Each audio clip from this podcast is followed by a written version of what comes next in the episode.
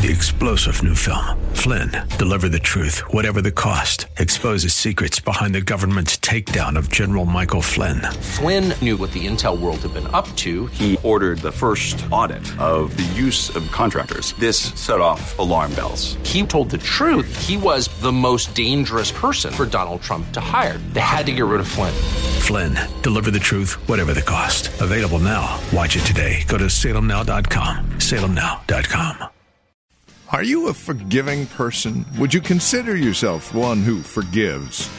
It should be a part of your life if you're a Christian, as we'll find out next here on Truth for Today. Join us.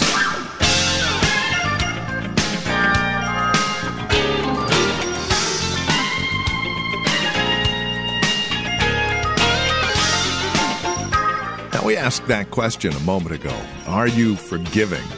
Most would say yes, but then if I were to remind you of the times that you've said, I don't get mad, I get even, starts to bring to light the truth of the matter, doesn't it?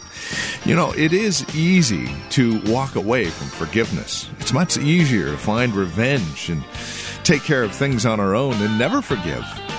You see, as a Christian, we've been given a higher calling. We're in 2 Corinthians today, chapter 2, verses 5 through 12, the place of forgiveness in God's church.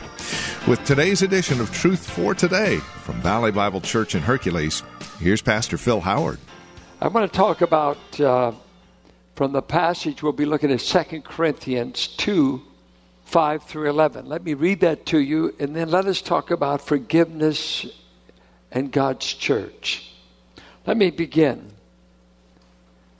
If anyone has caused grief, he has not so much grieved me as he has grieved all of you. To some extent, not to put it too severely, the punishment inflicted on him by the majority is sufficient. Now, instead, you ought to forgive and comfort him so that he will not be overwhelmed by excessive sorrow. I urge you, therefore, to reaffirm your love for him. Another reason I wrote was to see if you would stand the test and be obedient in everything. Anyone you forgive, I also forgive. And what I have forgiven, if there was anything to forgive, I have forgiven in the sight of Christ for your sake, in order that Satan might not outwit us for we are not unaware of his schemes. Is there any sin you can commit that God will not forgive?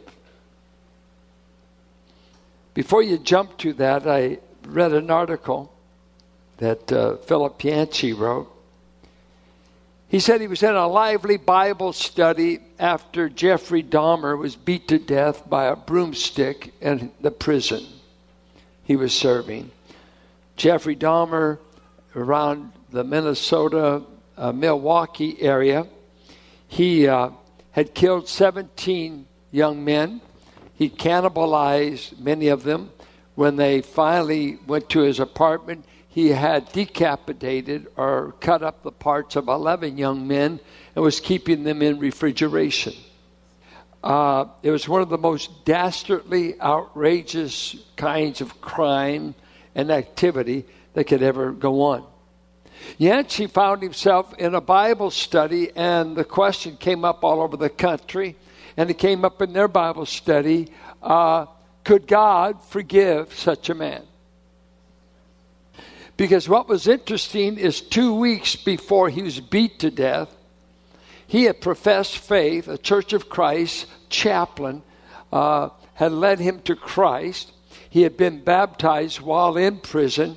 Uh, it might have been even more than a few weeks, was attending all the chapels, was studying the Bible, was making all these uh, radical changes in his life. And the question came up in the Bible study. They asked Muslims, Jews, they asked Christians, and it came up in the Bible study Philip was in. Could God possibly forgive a man of 17 horrendous crimes? Would that really be possible? And then I think the question may be let's do this. Is there any sins God would forgive that you wouldn't forgive?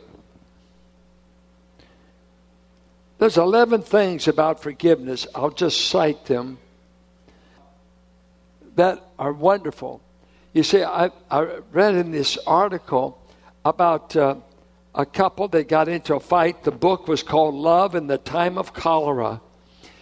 And uh, this man told his wife, It's your job to keep soap on hand. The disease is going everywhere.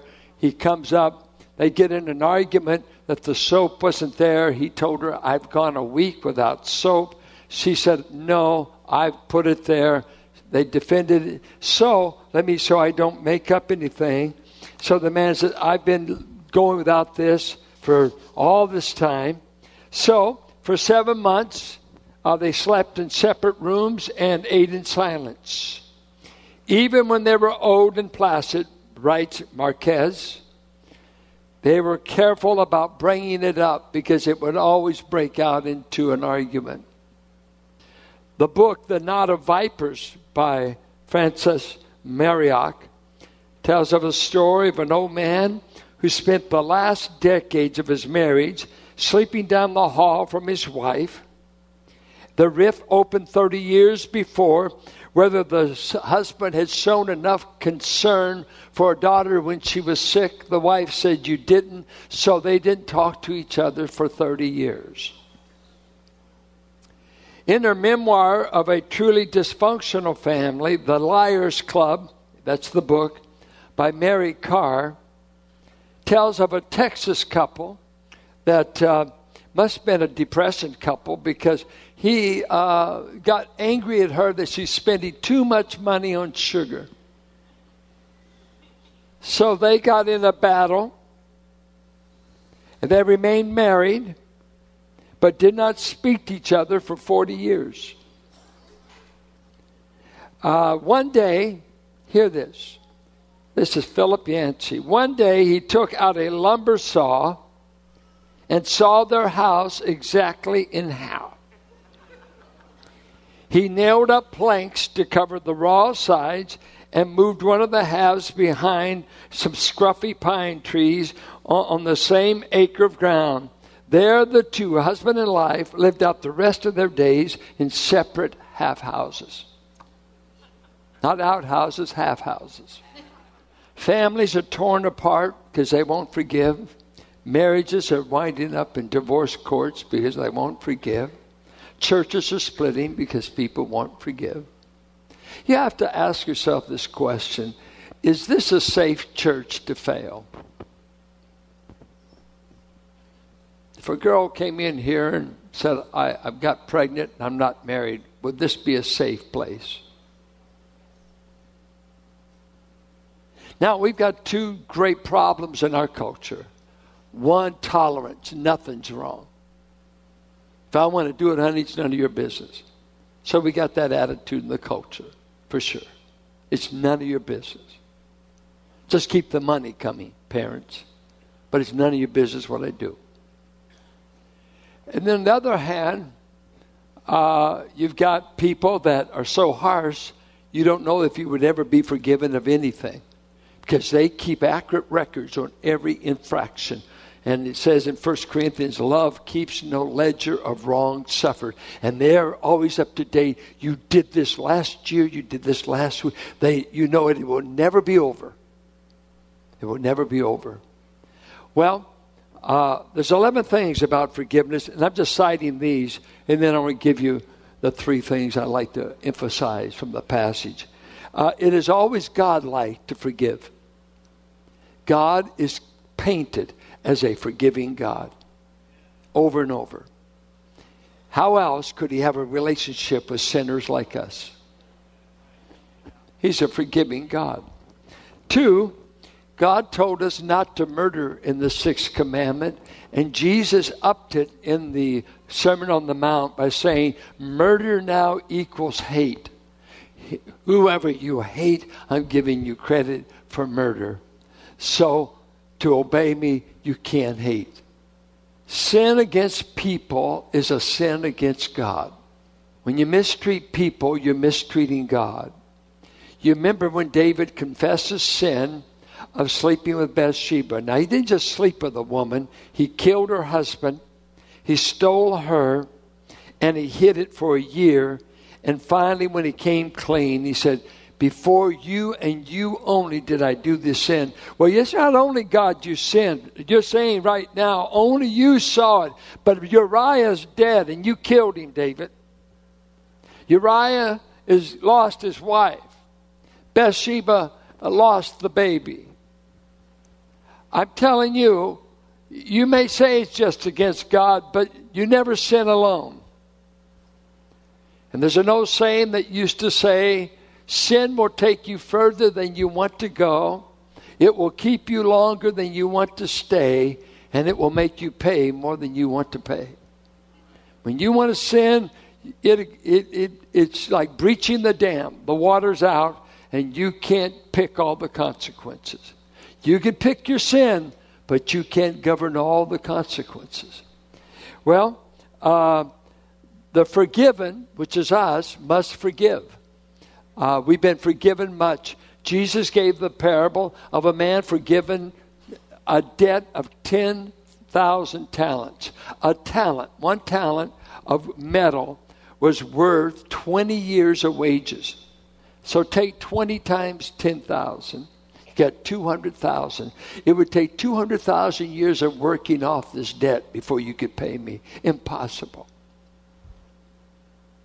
There is no end to forgiveness. Peter said, If I forgive a guy seven times in a day, I've paid my dues. Jesus said, Just multiply it by 70. 490 times a day. Start there, Peter. He said, I need more faith. Jesus said, No, you don't need more faith. You need to just obey. Quit making the limits that you say you'll forgive. If God did that, He wouldn't save us refusal to forgive forfeits fellowship with God. You can't hate your brother and have fellowship with God, right? Failing to uh, forgive leads to divine discipline. God will discipline you with an unforgiving spirit. I think uh, failing to forgive cuts you off from worship. He said in Matthew 5 if you go to worship and there you've got ought against your brother, forgive being in the song service, forget about being in during the sermon.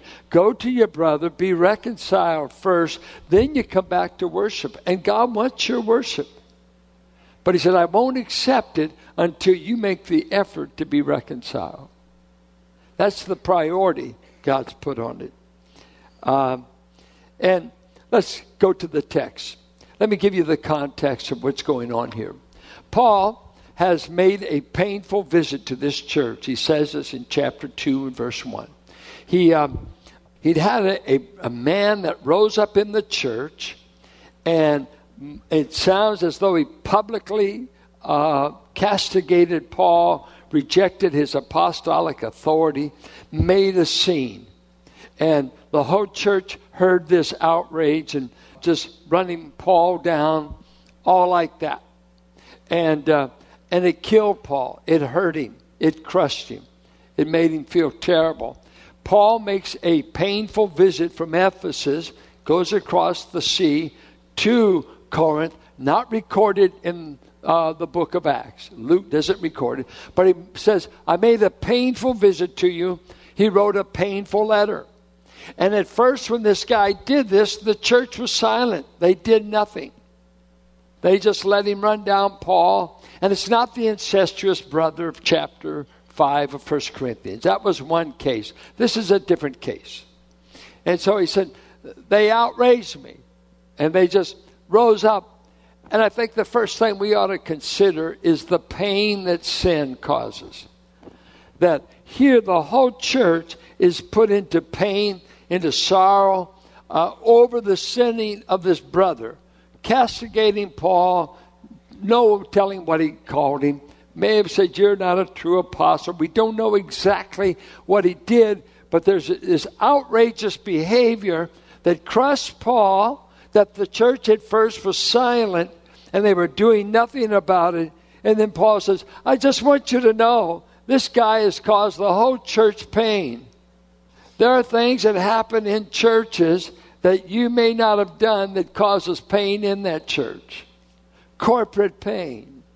And I think a lot of people don't want to be identified with it. I remember Warren Wiersbe said one time, one of these TV preachers had fallen into moral behavior, wrong problems, and all like that.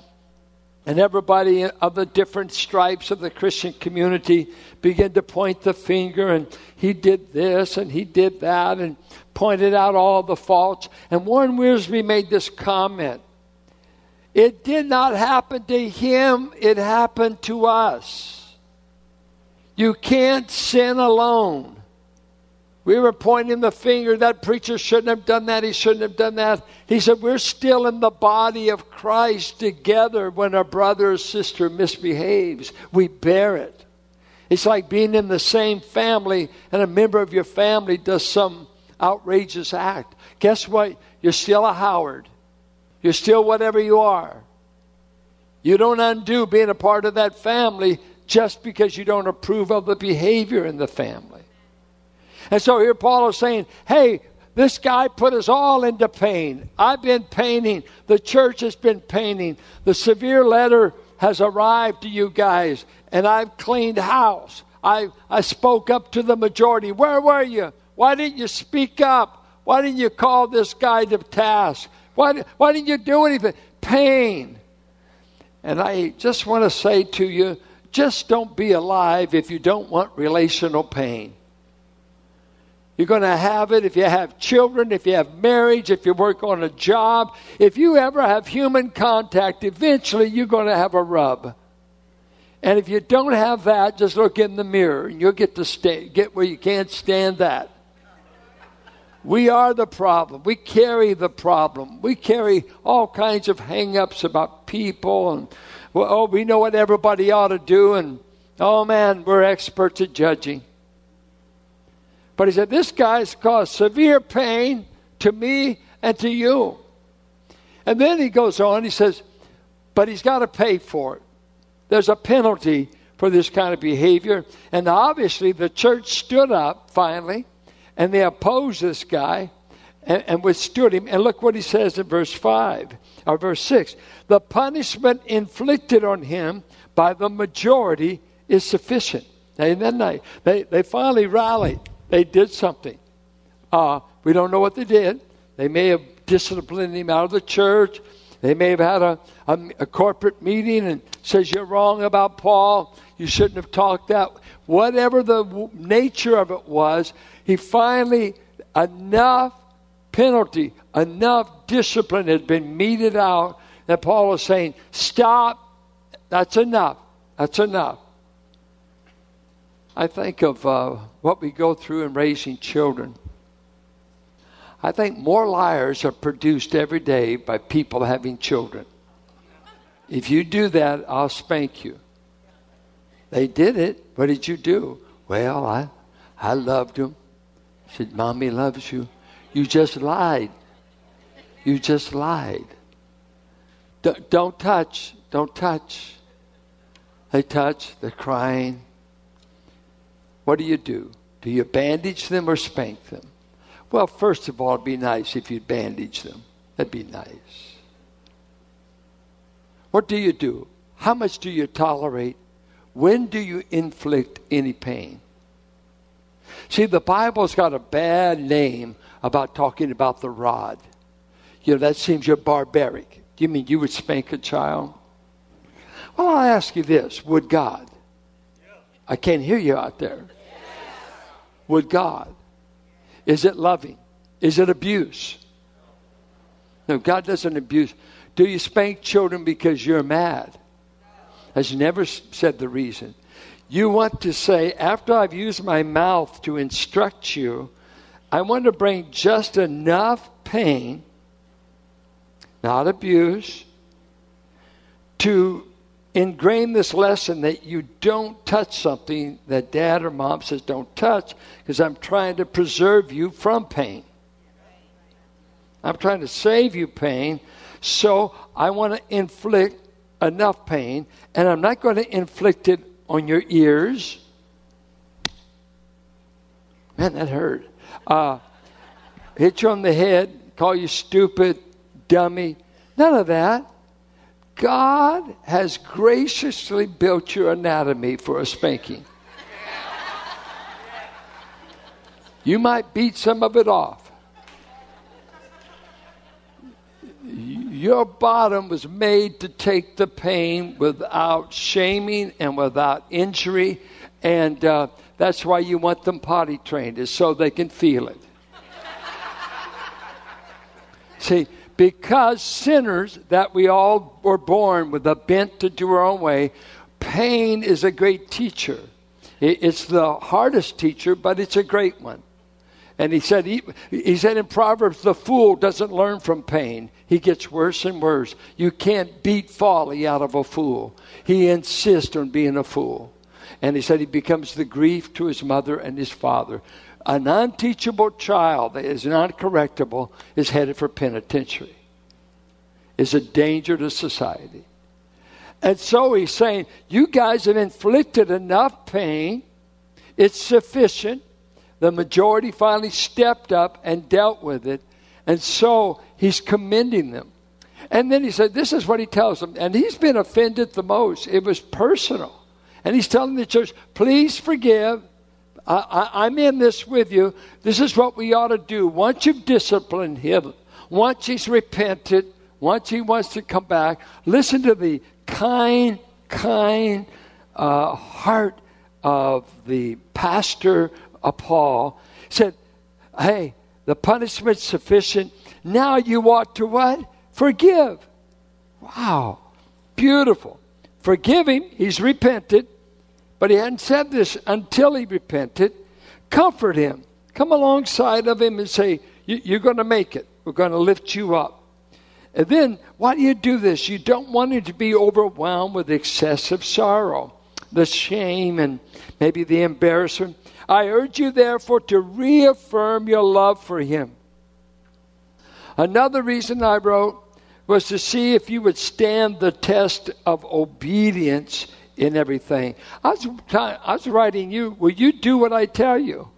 Will you carry out my. I said, forgive. I said, reaffirm. It's quite interesting. I've seen it in the church. What's easy to do with the, uh, the sinning brother, the forgiven one, whoever it is, is you can keep them on probation from now on. Uh, you know, you hear this comment, I'll never trust you again. I'll never, you hear that, that's like a, a virtuous statement. You know what? Maybe you don't have a forgiving heart.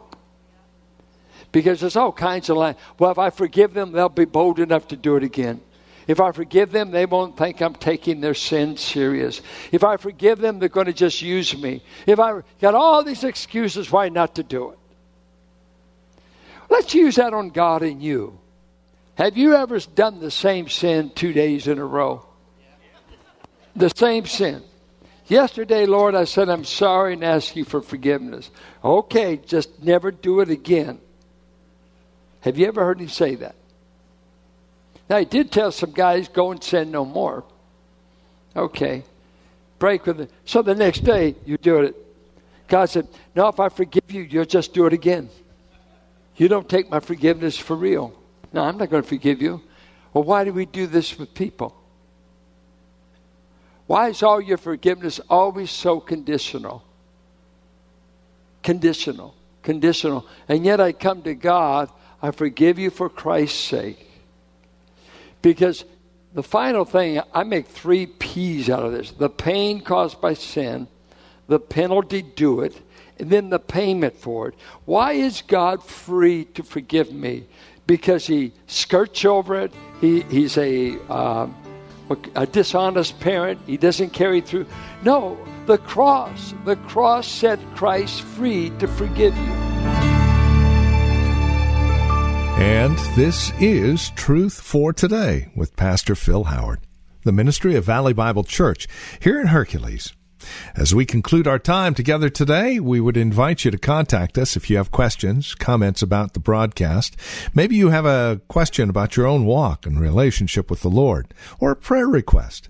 We'd love to hear from you. Please get in touch with us today. Now, we have a couple of ways to do so. The easiest might be simply visiting our website, truthfortodayradio.org. You can drop us an email. We have other means of contact that you'll find there at truthfortodayradio.org. We also have a lot of resource materials available for your growth and relationship with Christ. Our design and desire is to see that you grow in Christ, grow according to His knowledge and grace. Any way we can help, well, that's why we're here. So stop by truthfortodayradio.org or simply give us a call. 855 833 9864. Again, you can reach us at 855 833 9864. Please bear in mind as you contact us that this is a listener supported ministry. As you link arms with us financially, we're able to continue the ministry here on this radio station. Prayerfully consider how you might get involved in the ministry of Truth for Today, won't you? 855 833 9864 or write to us. Our address is 1511 M. Sycamore Avenue, Suite 278, Hercules, California the zip code is 94547.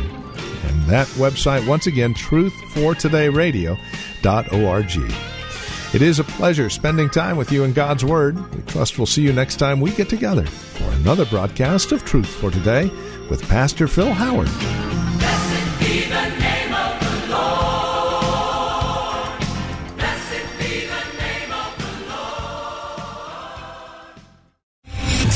General Michael J. Flynn, head of the Pentagon Intelligence Agency, knew all the government's dirty secrets. He was one of the most respected generals in the military. Flynn knew what the intel world had been up to, he understood its funding. He ordered the first audit of the use of contractors. This set off alarm bells.